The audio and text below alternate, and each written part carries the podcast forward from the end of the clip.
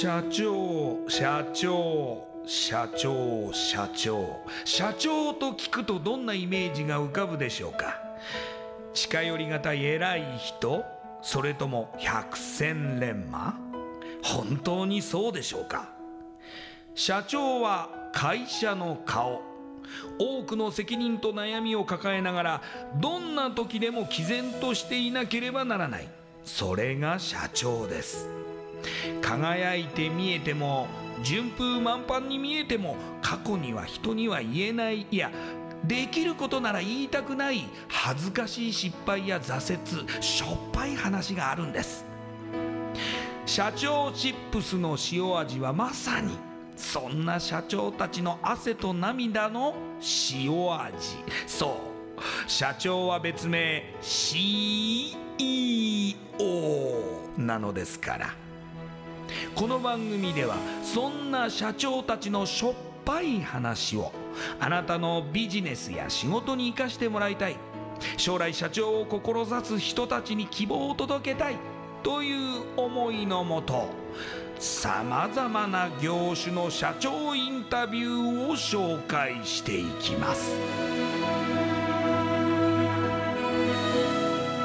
エスプライドプレゼンツ日本の底力社長チップスラジオ。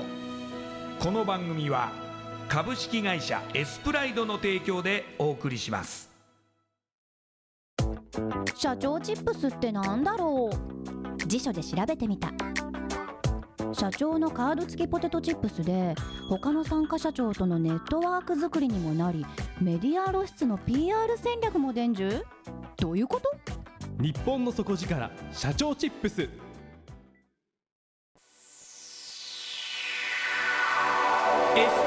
レゼンツ。日本の底力。社長チップスラジオ。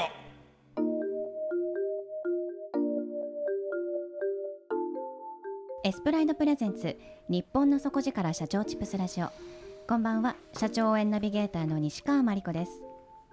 今夜のゲストは株式会社 FB マネジメント代表取締役社長兼 CEO 山田和穂さんです。山田社長よろしくお願いします。よろしくお願いいたします。それではですねまず私の方から始め、えー、プロフィールをご紹介させてください、えー、山田社長は大手証券会社で企業のオーナーに対する資産運用資産管理ビジネスを担当されましてその後大手コンサルティング会社では日本を代表する上場企業の支援業務に従事されますそして2014年株式会社 FB マネジメントを設立。代表取締役社長兼 CEO に就任されました。現在は100年企業を100社作るというビジョンのもと日本初ファミリービジネス企業に特化した総合マーケティング支援において高い実績を残されさまざまな事業を拡大されています。それではこの後山田社長の汗と涙の塩味エピソードに迫っていきます。山田社長、はい、まずですね大手証券会社で勤められると思うんですけれども、はい、こちらどのようなきっかけで入社されましたか？えっと父が銀行で、母方の親族は全部事業してるんですけど、はい、私の中で小さい頃から出会う人が金融マンか経営者しかいなかったんですね。僕の人生の中で、えーと職業選択って金融か経営者しかないあ今もないんですけど、はい、今も、えーと、金融マンの誇りは持ってるんですけど、えー、とある時に、まあ、父の背中が小さい時からずっとかっこよかったんで。はい。で祖父の、まあ、経営者も憧れはあったんですけどあのまず父の世界から勉強したいなっていうところでで父は銀行だったんですけどその私あの、まあ、学生時代も含めて結構香港とかよく行ってたんですけど、はい、あの香港島って結局あの金融マン多いんですけど、えー、その金融マンがなんかスターバックスでカフェ持って 歩いてる姿すごいかっこいいなと思ってて。確かにかっこいいですね。そうですね。で、えーと、銀行より証券会社やりましたね。なるほど。やっぱりそのやっぱり M&A とかどちらかというとその M&A とか、まあ、企業買収とか、まあ、そういったアドバイザーをしたいなっていう思いで、まあ、銀行より大手証券の方がチャンスあるかなと思って大手証券に入りました。そこで企業のオーナーに対する資産運用と資産管理ビジネス、はい、いきなり入社されてこちらの担当になるのなるってすごいですよね。いやそうでもないですね、えー、でも本当に専門的で、なかなか急にはできないような気がするんですけども、ね、やっぱりその高校時代からもう金融に行くって決めてたんで、はい。えー、多分人より違ったのが小学校から僕日経新聞ずっと読んでるんですよね。すごい。で結局父が結局父が全部取るんで、はい、僕は意外に朝起きたら日経金融新聞読んだり日経新聞読んだりとか、なので大学1年からもう結局もう目的が決まってたんで、はい、あの証券アナリスト取ったりとか。えー全部もう学生時代全部取り終わってるんですよね。で、はい、なので一人は多分はるかにスタートダッシュがかかってたと思いますね。はい、じゃあもう当然のように、まあ、銀行か証券に勤めようっていう、まあ、戦略のもと、ね、学生時代も過ごされていたと。はい、その後でも大手コンサルティング会社に移られますよね。はい、こちらはなぜですか？えーと、証券会社が2007年4月入社なんですけど、はい、でえーと、2007年ぐらいから、えーと、議決権闘争っていうか、えー、あのー、まあ、大塚家とかいろいろ最近あのあると思うんですけど、はい、結局上場企業って過半数の株取られたら経験変わっちゃうんですよね。えー、で僕が2007年の時にあのイオンさんと CFS っていう要は、えーと、議決権闘争が結構起きてて、はいえっと、どちらかというと議決権のアドバイザーになりたいって思いが証券会社で働いてて、まあ、ちょっと難しい話になっちゃうんですけど、はい、起きてでやっぱり買収防衛とか買収防衛策作ったり2008年からみんなしだしたんですけど、えーと、そこで、まあ、そこで一番実績がある会社に2008年6月に入社したって感じですね。こちらでは M&A を担当されてたんですか？経統合とか、えー、あとはまあそうですね。外資系ファンドが日本企業を買う時の日本企業側の買収防衛とか、えー、そういうのばっかりやってましたね。買収防衛策作りまくったりとか。いやじゃあもう本当に、まあ、世の中的に名前が通ってる企業の、はい、もう大もう1兆円企業とか、えー、そんなんばっかりですね。は要はハゲタカから守る仕事ですね。簡単に言うと。その頃ってまあ凄まじい毎日だったでしょうね。そうですね。毎日朝の4時とかですね4時に起きて、まあ、あんまり今そうですね、い、や、まあさ4時まで仕事して。4時まで仕事して。で家帰ってシャワー浴びて大体6時半、はい、7時からミーティングなんで。で朝まで全部資料作らないといけないしデータまとめないといけないし。で結局あの上場業なんでグローバルなんで結局ニューヨークとロンドンの要は時差あるんで、はい、全部テレカンとかテレビ会議とかしまくってたんで、えー、ほとんど寝てないです20代。なるほど。移動時間だけ寝る感じですね。なるほど、はい、でも、はい、えー、実際でもずっとやりたかった仕事だったんですよね、ね、だからもう毎日毎日楽しい毎日でしたね。大変でまあ例えば責いわばそういう会社を守るって従業員が20万人ぐらいいるような会社の買収覚え任されると結局家族とか取り付け比べると数百万人のその生活をやっぱり守るような仕事なんで、まあ、そそれを20代でやってたっていう誇りもありますし、えー、まあ、そういう責任もあってやっぱりその常に自分を追い込んでましたね一日一日、はい、なので誰でも知ってるような社長とか CFO の担当とか、まあ、そういったことを相当やってましたね。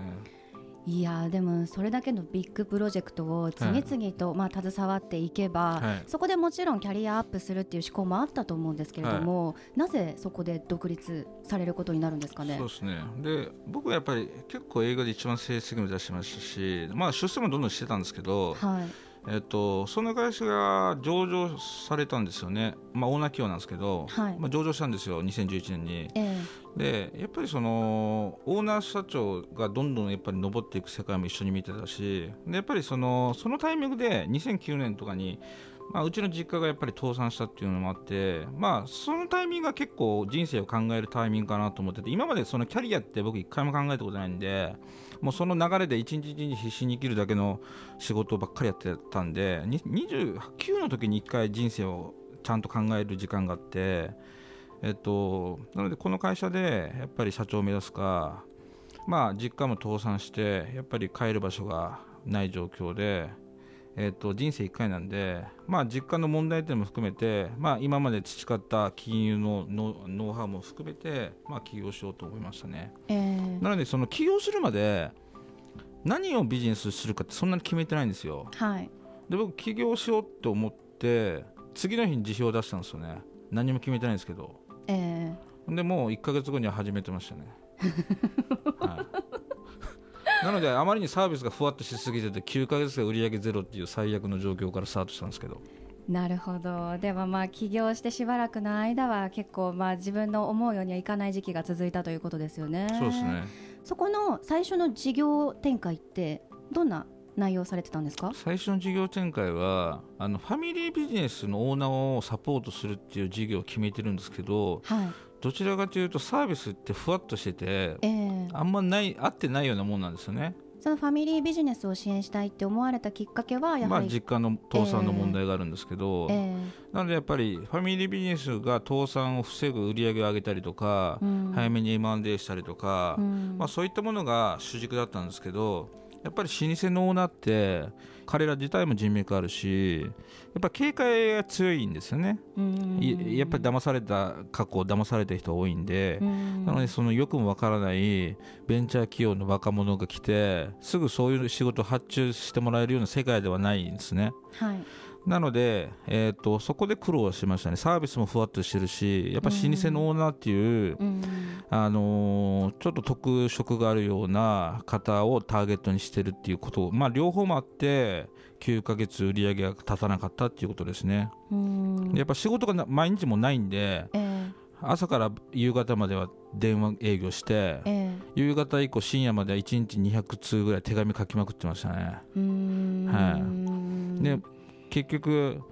あの支払いがただその時社員が書いてたんで、はい、口座に40万ぐらいしかないのに支払いが600万とかあ要は普通にあるんですよ月末。はい。でやっぱりそれも自分のあの、まあ、いろいろ試行錯誤してかき集めてやってれたりとか、まあ、そういうのは大変でしたけどね。はい、そこでどう改革しましたか？やっぱり自分自身がやっぱり変えないと会社変わやっぱり社長の器以上に会社って大きくならないって言いますけど、まあ、実際その時に本当にそうだなと思ってて、はい、でやっぱり自分自身が変わろうということで、まあ、振り返ると、まあ、まず決めたことその時に決めたことが、まあ、絶対的に、まあ、20代死ぬ気で働いてたのに起業してからサラリーマン時代よりやっぱ働いてないんですよ。それがまずおかしいよなと。なので20代以上にまず働こうと。いうのを決めました、はい、あとはやっぱり社員が働きやすい環境づくり。なのである程度社員でも要は誰でもできるようなえーと、若くて、まあ、勢いがあって可愛げがある人間を採用してあとは仕組みとか教育のプログラムとか、まあ、そういったことであの回せるような会社にやろうと思ったこととあとは3つ目はやっぱりなんていうんですかね、まあ、社員の夢がここの会社の中にやっぱりあるようにしてあげたいなと思ってるんで自分の会社なんですけどやっぱ public company に今移ってるっていう感じですね。社長にとって、まあ、何がいいのかというよりは社員目線で社員とあとはそのこの事業自体がやっぱり日本でも珍しいモデルなんで、はい、やっぱりこのビジネスを大きくすることがやっぱり、えーと、全国の新規企業に波及するという、まあ、大義とあとそれに向かって、まあ、大きくすることでやっぱ社員も夢を描けるんで、まあ、そこの方が今優先高いっていう感じに変わってるのが、まあ、今いい感じっていう感じじゃないですかね。最初はファミリービジネスに関しての事業を何かやりたいっていうところからのスタートだったと思いますけれども、はい、今社長もおっしゃいました新しいビジネス展開ができているとおっしゃってますけれども、はい。はい、具体的にはどのような事業内容になってきましたか？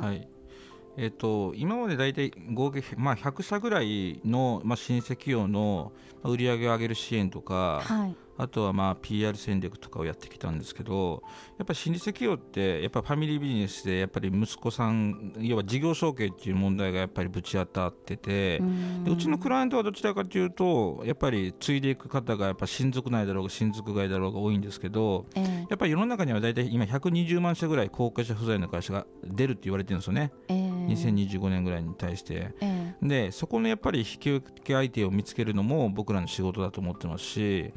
でやっぱりそのの僕らってやっぱりマーケティング PR のノウハウのオペレーションを持ってるんで、はい、やっぱ僕らが経営チームに入ってあの僕らのマーケティング PR のノウハウを使ってもらったらもっと伸ばせるような会社って結構あるんで、はい、今まではどちらかというと業務委託とかコンサル契約でさせてもらってるんですけど今後、その後継者不在で、まあ、有料企業が廃業していく中で、はい、まあ、僕ら自体がそういう経験を、まあ、お譲りしてですねどんどん事業を伸ばしていくようなそういう、まあ、投資事業も含めてさせてもらいたいなと思ってます。えー、また海外展開もお考えなんですよね。はいそうですね。今あのマレーシアのクアラルンプールに拠点は持ってて、はい。まあえーと、海外は2つ事業展開を、えーと、今しようとしてまして1個はまあ日本企業で例えば九州の会社とか中国地方とか四国地方って東京出るよりアジア出る方が近かったりするんですよね。うん、確かにそうですね、はい、今、えーと、四国の会社で、えー、と2社上海とえーと、ジャカルタに出すお手伝いは、えーと、するんですけど、はい、あとまあ、そういうのも例えばオーナーたちって大阪、東京だけしか目に向いてないんですけど実は海外にアジアに目に向けるとその会社に的確でマーケットっていうのがやっぱり僕らから見たらあるんで、まあ、そういった情報をアジアで僕らが回って情報を掴んで日本の老舗に情報をまあ、お渡しするっていうビジネスはしようかなと思ってますね。に合わせてそういうファミリービジネスが関わり込む、まあ、メディア事業も含めてその2つをやりたいなと思ってます。うん。いやでも幅広く展開されていくとますます人が必要になってくると思うんですけれども、はい、採用どうされてるんですか？採用はもうあの命かけてさせてもらってまして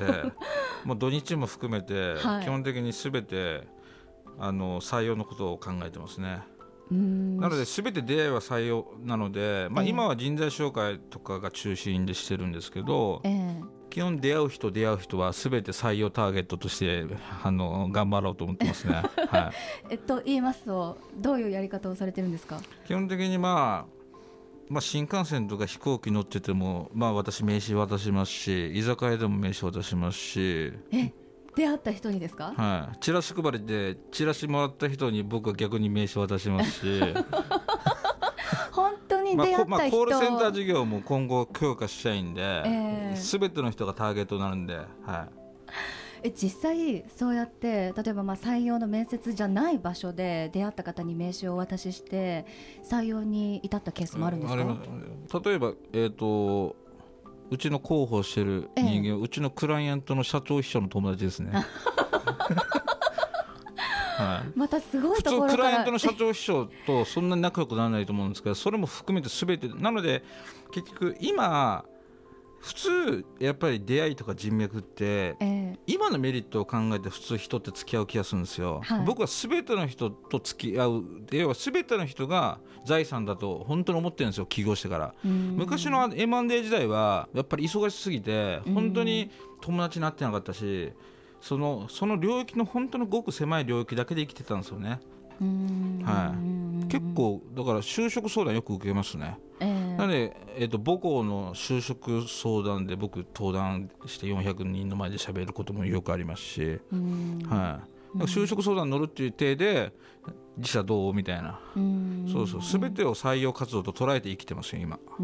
はい、やはりそれだけ優秀な方が必要ってことですか？優秀な人っていうかは可愛げがあって人生を必死で生きたいと思う人が必要じゃないですかね。学力じゃないですね、その人の佇まいっていうか、雰囲気雰囲気ですね、はい、そうですね。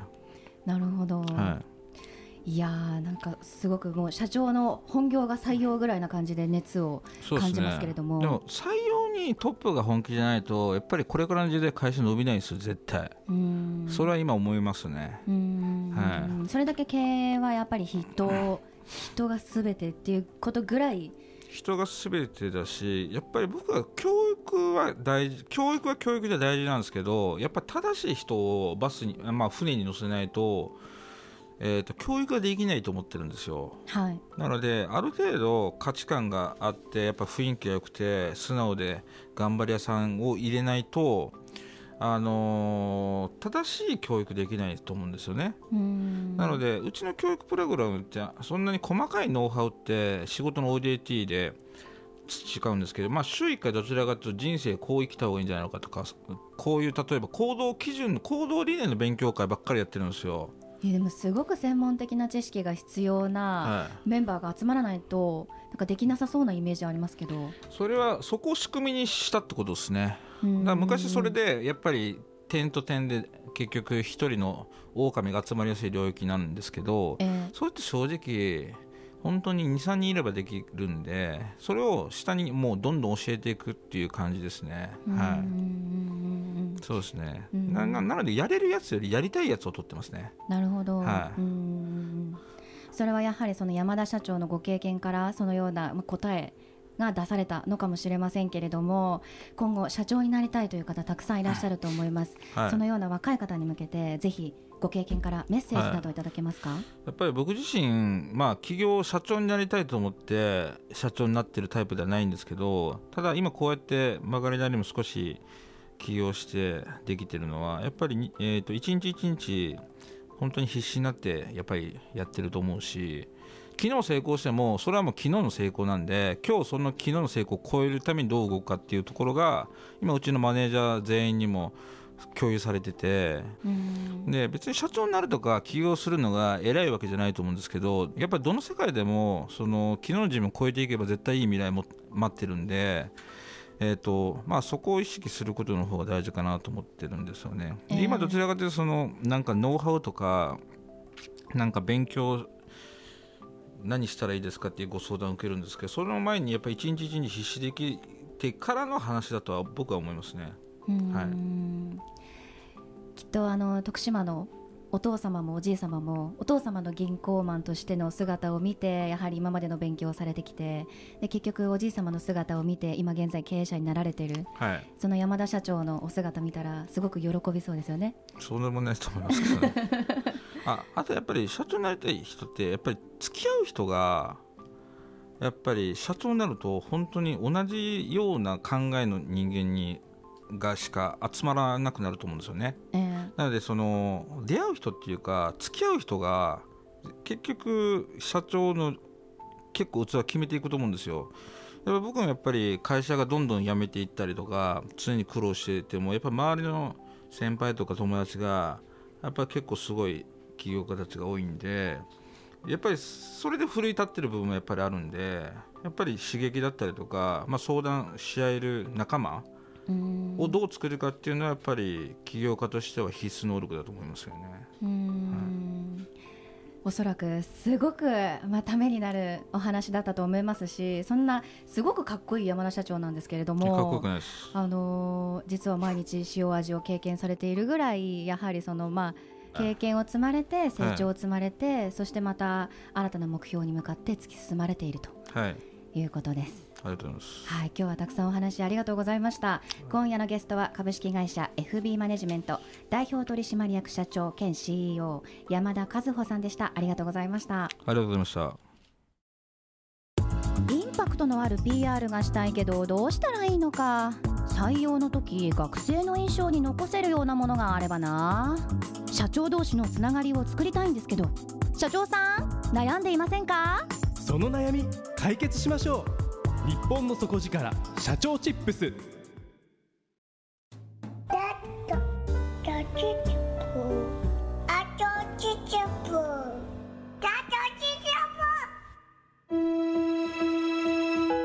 エスプライドプレゼンツ日本の底力社長チップスラジオ。この番組は株式会社エスプライドの提供でお送りしました。